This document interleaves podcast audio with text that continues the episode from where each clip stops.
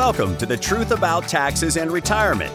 This podcast is brought to you by SavingYouTaxes.com and hosted by J. Barry Watts. As an advanced tax strategist and enrolled agent federally licensed by the IRS, Barry is uniquely qualified to go deeper into the Internal Revenue Code than most accountants. He understands and interprets its provisions explaining how they'll help you reduce income taxes you owe so you can direct that previously wasted tax money into tax free accounts that you can enjoy in your retirement years.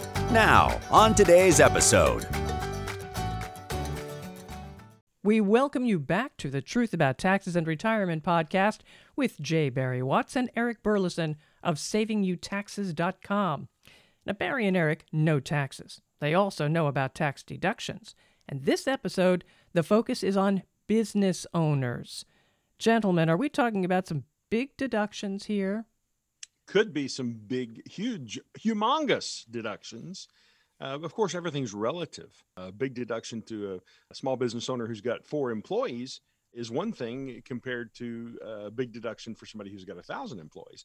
But yes, we're talking about significant commas to the left of the decimal point today when we talk about tax deductions. And uh, kind of what spawned this conversation uh, is my co host, Eric Burlison, who is a member of the Missouri State Senate uh, and I were having lunch one day. We were talking about tax credits, and he was schooling me on tax credits. And it was such an interesting and painful conversation that I told him I wanted him to bring it to the podcast. So, Eric, uh, educate us and bring that story back to life. If you, you know, Barry, I, you know me, I do not like taxes. I want taxes to be as low as possible for everyone, right? And so I want the burden to be little and be spread across so that everyone has as little of a burden as possible. But unfortunately, the ugly side of politics is that that's not what always happens. You see often the big players coming to the table, those are the ones that are in the halls of the Capitol building that are lobbying to get very designer, very specific tax credits or tax breaks that would only apply to them.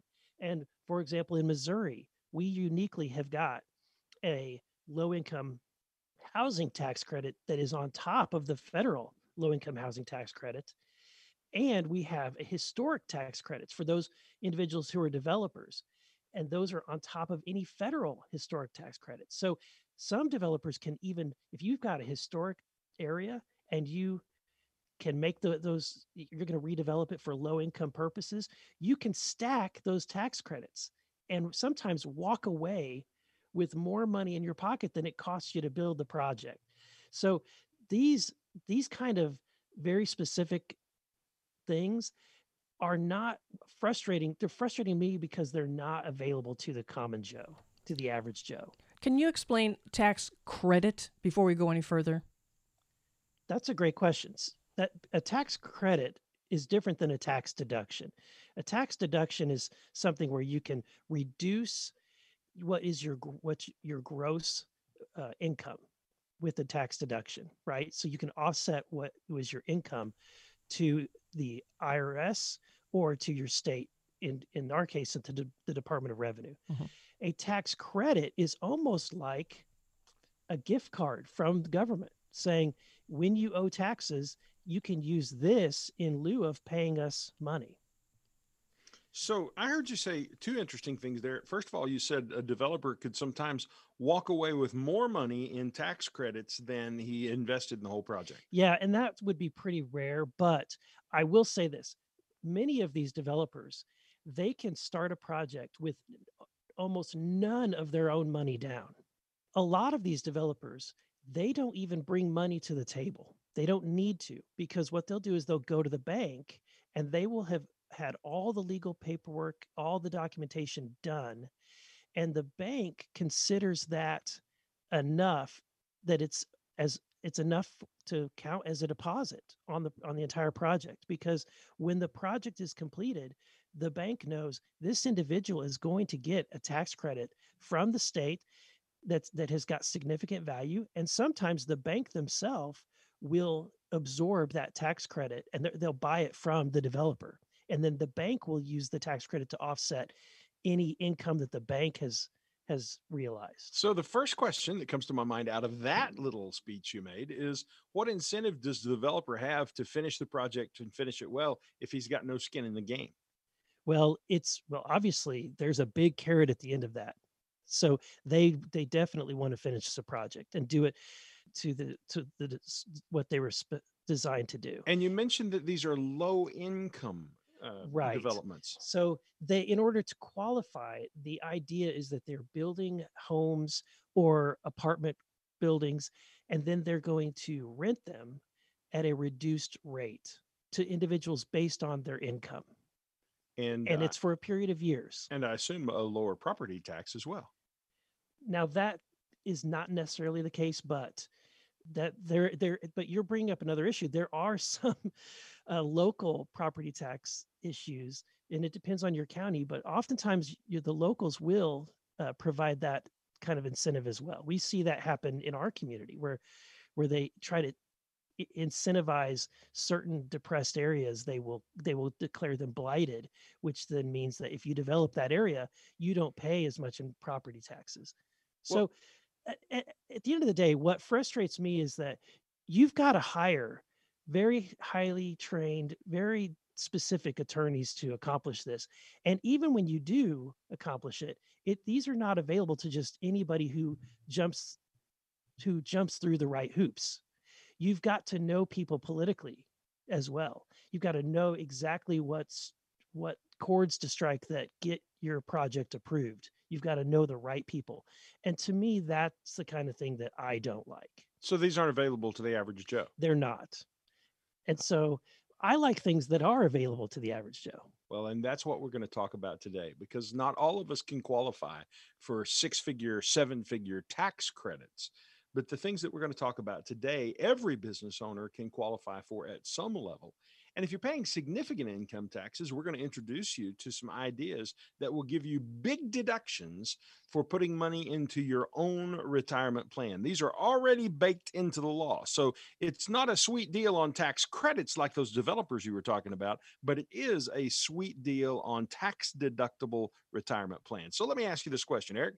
Uh, how would you like to be able to make a $100,000, $200,000, even a $300,000 tax deductible contribution to your retirement plan this year? that would be well i would love to be able to have that to to make to make that uh, but that would be fantastic Well, we're going to show you how to do that in uh, today's conversation. So, first of all, let's just talk about the types of retirement plans that are available for business owners to use. And we'll start with the most simple one. It's not just for business owners, it's available to anyone. And that is just an IRA plan, an individual retirement account, or an IRA, as they call it. right but those are maxed out yeah you can't put a hundred thousand dollars in those No, no, you can't. In fact, what is the maximum contribution on an IRA? six thousand six thousand dollars. But if you are, um, shall we say, uh, full of wisdom because you have passed a certain age, right and what is that age? Yeah, if you're fifty years or older, then you can put an extra thousand bucks thousand bucks. So, so woo! woo yeah exciting if you're if you're fifty or older, you can put seven thousand dollars into your IRA account. Now, there are a lot of other rules about how much you put in and when, and deadlines and dates and withdrawals and so forth. We're not going to talk about all that stuff. Our focus today is just on how much you can put in. But what I want you to think about is this: it's going to take oh two or three thousand bucks to have the kind of I'm sorry, two or three million bucks. Imagine you're trying to accumulate two or three million dollars, six or seven thousand dollars per year. yeah you would have to have started at a very young age Yeah, it's it's just probably not going to happen. So we're not anti-IRA. We think IRAs are a good tool, uh, and we encourage people to use them. But you just need to realize that you're not going to get a lot of juice out of that particular squeeze. Now, the second retirement plan that people use, which is a little bit larger than an IRA, is called a simple plan. And what's the maximum contribution on a simple plan, Eric? thirteen thousand five hundred Yep. And then if you are over the age of 50, you get an additional $3,000 that uh, you can put in uh, for your total contribution. So uh, you can get 16,500. so that's better that's better Well, it's a step in the right direction. Uh, now, if you've got a simple plan and if you're an employer, you have employees in your business, you also have to cover your employees. So there are some contributions that have to be made for them. And that's a significant issue or just a thing we want to hang out there because some of these plans require employee contribution. Now, the third plan, we're ordering these from the smallest to the largest. The third kind of plan that you could have would be a SEP plan. That's an SEP. And the maximum contribution to a SEP plan is 57,000. $57,000. So if you're an employer and you put in $57,000 for yourself, the problem is you've also got to make a contribution for each of your employees. So if you're a one man show or just a husband wife team, then fund your SEP plans. That's a wonderful way to do it. But when you have employees, then you have to bear in mind that you have got to do something for them as well. And somewhere beyond the size of that SEP plan, if you have multiple employees, you get into what's called the 401k plan. And in the 401k, the maximum amount that you can contribute is Well, it'd be 57,000 plus uh, 6,500. Yeah, so you can get a total of $63,500 uh, if you're over age 50 in your 401k plan. And of course, uh, if you're doing that for yourself as an employer, then you have to make contributions for your employees along the way. Now, you can begin to accumulate some significant amounts of money, fifty and sixty thousand dollars at a time, and you do that over a period of years. But still, if you're going to need to retire and have two to three million dollars just to meet your retirement income goals, it's still going to be pretty hard to put that together at fifty thousand bucks a crack. Yeah, and a lot of employers they haven't been thinking about these things and, until they get to the age 50, right? Where they're because they've been plowing every they've been putting every nickel and dime sweat and energy into their bit growing their business. And so a lot of individuals end up at this point and they say, "Oh no, what am I going to do? I need to start thinking about my retirement." Yeah, between age 50 and age 65, when you might normally retire, well, if you're limited to, let's just say 50,000 to keep the math simple, that means you're only going to get about $750,000 that you can contribute into your retirement account, not enough to hit that two or three million dollar target. So if you're looking for the opportunity to contribute more than just that fifty to sixty thousand dollar a year, and you've got the cash flow that allows you to do it, and you'd like the deduction, I want to introduce to you the behemoth of all retirement plans, the cash balance pension plan. The cash balance plan will allow you to contribute up to a maximum of $2.9 million into that plan. And I guess I would ask you, is 2.9 million better than 57,000? Absolutely. Now, Hey. my question is, people have been moving away from pension plans over the years. So this, but this is kind of different. Why do people move away from pension plans? Well, because I think because a lot of employers, especially large companies, that's typically where we all think of of businesses that had a pension, right? Mhm. And so a lot of those employers have got caught with uh, their actuarials and having to shore up their pensions. And so I think you've seen a, a shift. So In fact, FedEx just stopped doing their their uh, pension plan. let's just think for a moment about how that might have come to be and what would have been going on. So, um, historically, when I was a kid growing up and even into my college days, uh, big corporations still had pensions and they began to phase those out about that time. In fact, in 1978, there was legislation passed that introduced a new concept that allowed them to phase their pensions out and replace them with the 401k plan.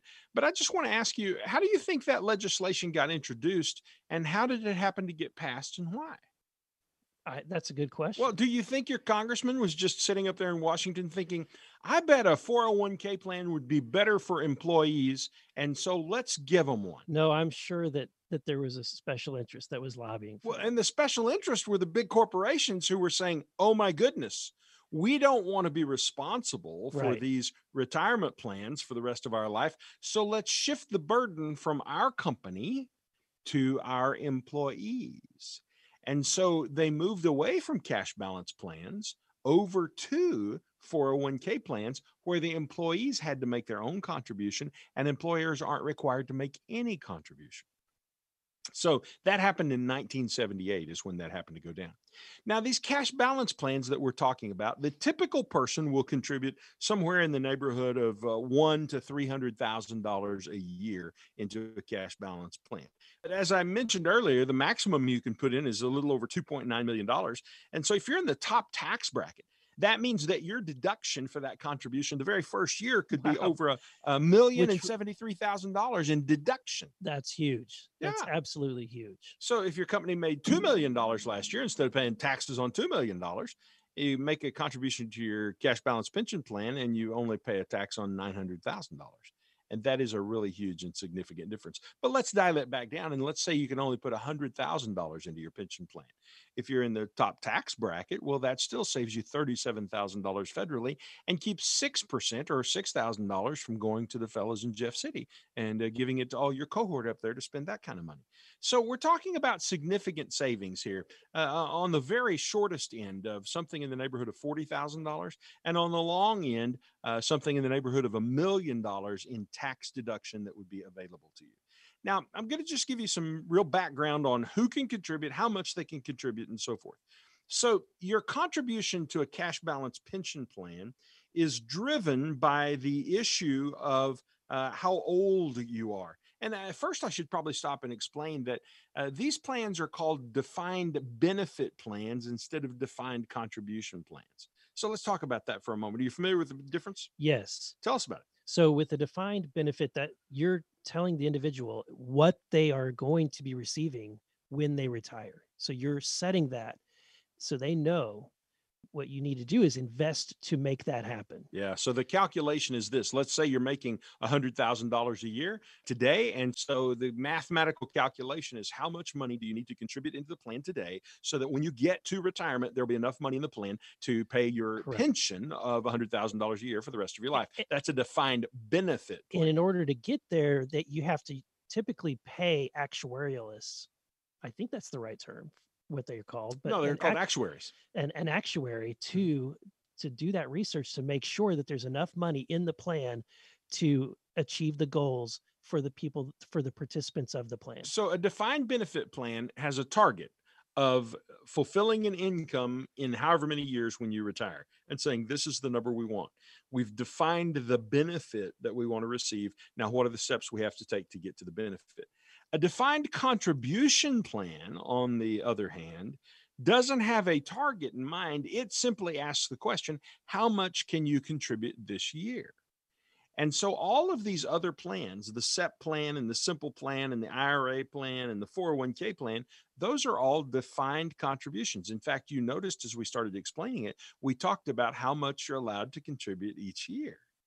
And so defined contributions really don't care how much you're you need when you retire. It's just how much they'll allow you to contribute. So in 1978, we moved away from defined benefit plans, the pension plans, over to defined contribution plans, the 401k plan.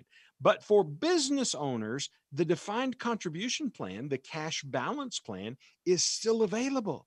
And so you can still make a ginormous contribution for yourself and Yeah. your wife, perhaps, and you get to deduct all of it. And I guess the concept there is that you would need that to be open because if, for example, if things needed to be adjusted, if if if that plan needed an injection in order to achieve those goals, you would need to be able to do that. Yes, that's why flexibility is required because it's designed to try to achieve a balance at the end. Now, you're a younger fellow than I am. I'm 57 years old. And at my age 57, the maximum amount that I can contribute uh, on my own behalf, or it's not the maximum amount, I'm sorry, but the, uh, the recommended amount for me to be able to hit the retirement goal is $288,000 a year. But in your particular case, at age 42, the maximum you can contribute is only $143,000. Okay. So look at that. I can contribute twice as much as you can because I've got more gray hair on my head. that's what that's really all about. So so this is age related is the point. Younger people, you don't have to contribute nearly as much to their plan as you do to older people's plans. So think about this. You're a business owner and you're let's say 50, 55, 60 years old. You're kind of on the the senior tour of your career, but in your business you have a whole bunch of employees who are very young. So the imbalance, notice this, the imbalance is that you're going to be able to put in a lot of money for yourself and you're only going to have to put in a very small amount of money for each of your employees. Does that make sense to you? okay. I'm starting to see how for some employers this would be a good a really good tool. It's a great strategy and it's enhanced when you are the older employer and when most of your employees are much younger. Now, there are some other things that come to mind here that you want to think about. First of all, if you start a new balanced plan, a new cash balance plan, you can actually use your previous years of employment and get credit for those years. And what that does is it opens up a window that allows you to put more money into your plan right off the bat. So you can contribute for all those years you missed before you even set the plan up. I see. Okay. Yeah, and which means more deduction that's going to come your way. So the concept of the cash balance plan is simply this. You've got a lot more headroom to contribute a lot more money into a retirement plan in your name and you do have to cover your employees and we'll talk about the allocation for the employees in just a moment but this is a plan that that people who are making serious money and could put six figures a year away want to consider a cash balance plan all of the executives we work with uh, the big business owners the uh, physicians who are not in one of the systems but who are independent physicians they're the kind of people who make cash balance plan contributions because there's some significant advantages for doing it eric what are some of those advantages advantages? Well, obviously, you've got the tax deduction from the very beginning. And that would that's the big one. Yeah, the the big the big advantage right off the bat is you get a tax deduction. Now, when you invest this money, what are the investment requirements? Well, uh, they would be pretty wide open. In fact, I sit on a board to oversee the investments of Missouri's pension systems, mm-hmm. and they invest in I mean, it's it's amazing the kind of different creative things that they will invest in. Some of them have they invest in even timber or obviously equities, but some of them have invested in even buildings mm-hmm. right? Mm-hmm. So it's a pretty broad spectrum of what you can invest in. That's correct. So, you know, if you've got a 401k plan where you work, they usually give you a list of, oh, six or 10 or mutual 20 different things that yeah. you can invest in. Yeah. Just different mutual funds, all sort of the same thing. And then to make it easier for people, they started giving them lifestyle funds that have a target date on them or target date funds that say, well, if you're going to retire in 2033, you should be in the 2033 fund. And all that did was took all the other mutual funds and just did an allocation in them. But when you have a cash balance plan, you can invest in practically anything that you want to depending on how the trust around that cash balance plan is written. So we have cash balance plan clients who are investing in stocks and in bonds and in insurance. We don't really have any who have taken it out into other things uh, because most of them come to us wanting us to handle that investment in house. They're not looking for more complexity in their life. But the point is, you could use it for other investment vehicles outside of the standard stocks and bonds and mutual funds kinds of thinking. And uh, that that opportunity to do more things, I think, is really significant. Now, the next big benefit that we've kind of already hammered, but I want to be sure everybody gets it, is the issue that you can contribute lots and lots and lots and lots of money. So not only can you make a big contribution for this year, but if you put the plan in place for this year, you can go back and consider your prior years of employment and increase the amount that you contribute. So we're talking about a minimum $100,000 contribution and probably more like two or $300,000 for the typical person. The maximum, as I told you, is $2.9 million. Now, there's something called ERISA. E R I S A. Do you know what ERISA stands for, Eric? Put you on the spot. Oh, I will have to go back and look that up. But the Employee Retirement Income Security Act. You know, you're like the encyclopedia. I, I try hard. the Encyclopedia Britannica. Right. You can just call me that. By the way, if you're going to move up in politics from, you know, being a state senator, that's kind of as high as you can get in Missouri pretty much. Uh, right. But I just want you to know if you're going to move on up, you're going to have to get better at the acronyms because everything, everything that comes acronym. out of the federal government has an acronym. Right. You know what I mean?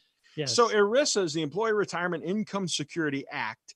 And ERISA has some specific rules, and cash balance plans fall under these rules, and it gives you some protections. What are those protections? Well, I would assume that you could be protected from lawsuits, so from liability. That's exactly right. So let's say you've got a million dollars in cash balance plan, and let's say somebody wants to sue you because they, they can't, can't go up to that touch your million dollars. That's other people's pension. That's exactly right. right. The pension money is protected, so they can't touch your million dollars. Now, if you left that million dollars in the checking account at your business, oh, it's still subject to that. Okay. So, so a lawsuit right. could take it away from your business, but once it goes into the cash balance plan of the business, then it's protected from Okay. the lawsuit. Right. Also, if you were to, if something were to happen to you financially and you had to declare bankruptcy, I would imagine they can't touch that either. That's exactly correct. would harm ERISA plans are protected from bankruptcy. Okay. And so if your business fell on hard times, and Lord knows these are an unusual time for anyone to be in business and, and it's hard to know what comes the next day, but money that you put into a cash balance plan would be protected in the event your business fell on hard times and you had to file for bankruptcy. And then one of the other things that I like to mention about a cash balance plan that's particularly cool for people who are one man show, one woman show, just you and your spouse, you can not only make this big contribution for yourself, but you could make this big contribution for your spouse as well. you can do this even if you have no employees, that you're the only employer, no That's the- employee of your business. Yeah, that's the coolest part about it, I think, is when you don't have any employees. Well, uh, so here's the rule you have to take care of all the employees in the business. Well, if you and your spouse are the only employees in the business, you just take care of 100% of them, just like you always would. And you'd be very happy about that. That's Now, fantastic. let's talk just a moment about uh, providing for the employees and what that looks like.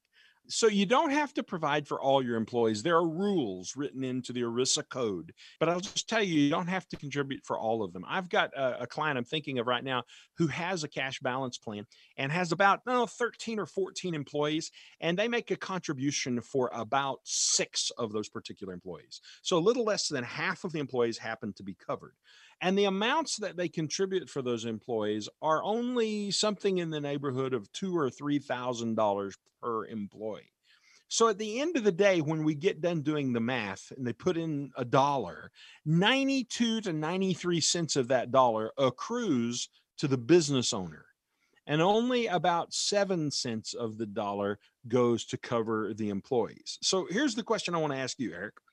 If you could make a contribution and you got a 37% tax deduction for contributing a dollar, would you be willing to give your employees seven or eight cents of that dollar you contributed if you got to have 92% of it go into the Eric Burlison retirement account? Well, that that's a that's a, a a great return, but it's all I can see how it's also a good option and a good benefit to provide to those long lasting employees, those employees that are really valuable to your business that you want to keep Mhm. and that have been there with you for a long period of time. Yeah. Well, it is. Uh, there are even better strategies for employees that you're really trying to take care of. But for my focus and where I'm headed with this today, I'm talking about just trying to help the employer to take care of himself. And so the point is, you've got to do some things to be fair to the employees, and the cost to support those employees will be somewhere in the neighborhood of seven to eight percent of your total contribution will have to go to the employees, meaning that 92 to 93 percent of it can go into your personal account and you get a maximum tax deduction of 37% on all of it.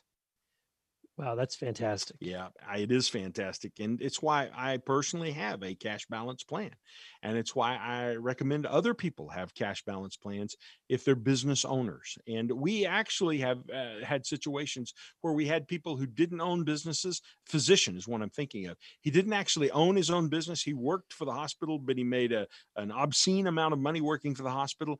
And we actually helped him create a business, helped him form a business on the side Right. so he could pay money into this business so that then he could get the deduction for putting that money over into his own cash balance plan. Wow. You know, this is, as we started the conversation, this is kind of like one of those secret or li- not very well known tools that is as good as the tools that some of the well connected, politically connected, uh, mega wealthy use. But You this know, is available to everybody. It is available to everybody. And I would tell you if you went down the street and just knocked on the door of every person who has their shingle hanging out over the street saying financial advisor or uh, CPA or something like that and ask them what kinds of retirement plan was available for them, probably where it would cap out would be at the SEP plan, that 57,000 to $63,000 contribution level. And uh, it would be very unusual if any of them ever even brought up the idea of the cash balance plan. But this is a super plan that even I didn't know about for the first 20 years of my career until I was in Wow. a continuing education meeting and I heard some other advisors talking about cash balance plans. And I said, Explain this to me. What is it? How does it work? And they began showing me how it worked. And I'm like, Holy smoke, why don't I do this for my clients? Oh my goodness, why don't I have one of these myself? And Mhm. now I do. And my clients do too. And that's what we do for people at savingyoutaxes.com.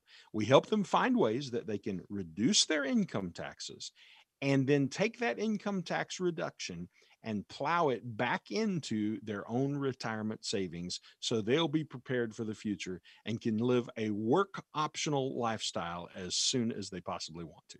If you know a business owner who would benefit from the information in this podcast, make sure to share this with them by using the share button on this page. To hear more from J. Barry Watts and Eric Burlison of SavingYouTaxes.com, please subscribe to the Truth About Taxes and Retirement podcast by using the subscribe button on this page.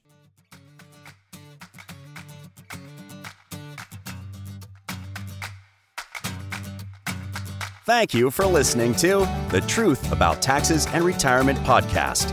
Click the subscribe button below to be notified when new episodes become available. The information covered and posted represents the views and opinions of the guests and does not necessarily represent the views or opinions of SavingYouTaxes.com. The content has been made available for informational and educational purposes only and is not intended to be a substitute for professional tax and investment advice. Always seek the advice of your own qualified advisor with any questions you may have regarding taxes and investing.